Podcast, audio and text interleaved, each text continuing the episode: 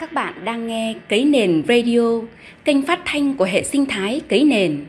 Đây là chuyên mục Sách Hay, nơi ghi lại những cảm nhận, đúc rút của người đọc sách, lan tỏa giá trị từ sách đến cộng đồng. Bạn thân mến, cảm ơn bạn đã nhấn nghe Cấy Nền Radio. Hôm nay, Cấy Nền Radio xin mời tất cả các bạn cùng cảm nhận một cuốn sách dễ thương vô cùng. Bài viết này do bé Nam Phương 10 tuổi, thành viên của cái nền thế hệ Alpha gửi về cho chương trình. Mời các bạn cùng nghe nhé. Mình chào các bạn. Hôm nay mình chia sẻ cuốn sách mà mình đã đọc có tên là Nhật ký của nhóc An Vin siêu quậy. Tác giả là anh Nguyễn Khang Thịnh, chỉ hơn mình có 3 tuổi thôi đấy. Món quà này mình cũng xin dành tặng cho các bạn cấy nền thế hệ alpha, nơi mà mình đã trải nghiệm nhiều hoạt động vô cùng thú vị. Bạn ạ, à, khi nhận được trên tay cuốn sách Nhật ký của nhóc An Vin siêu quậy, lòng mình cứ nôn nao, không biết nó có hay không nhỉ? Và mình quyết định mở ra đọc ngay để thỏa chí tò mò.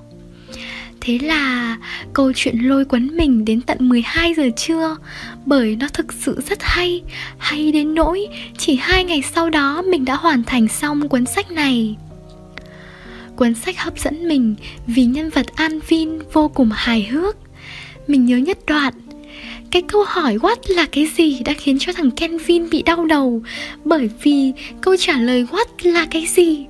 Nhưng người đố biết thế vẫn nói là what là cái gì thì có nghĩa là hỏi lại.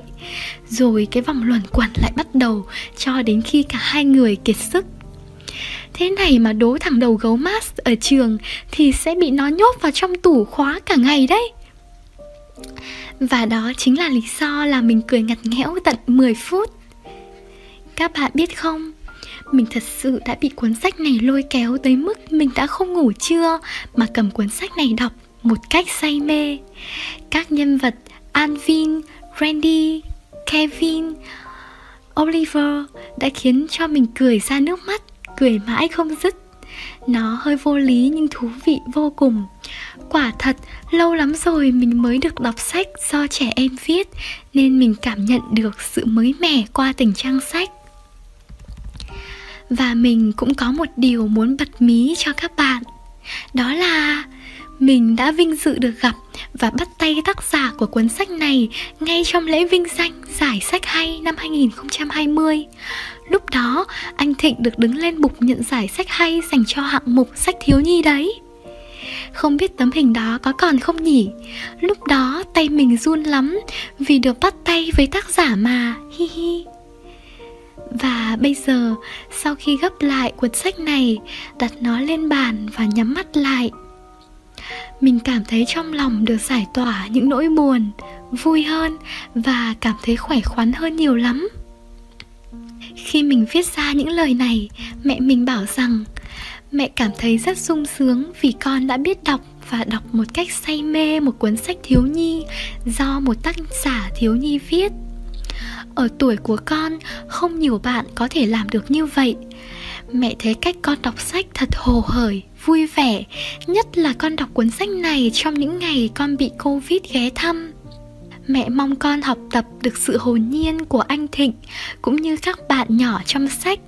Mọi câu chuyện đều rất trẻ con, rất hồn nhiên, mọi tưởng tượng đều rất thú vị, mọi cuộc chơi đều rất vô tư.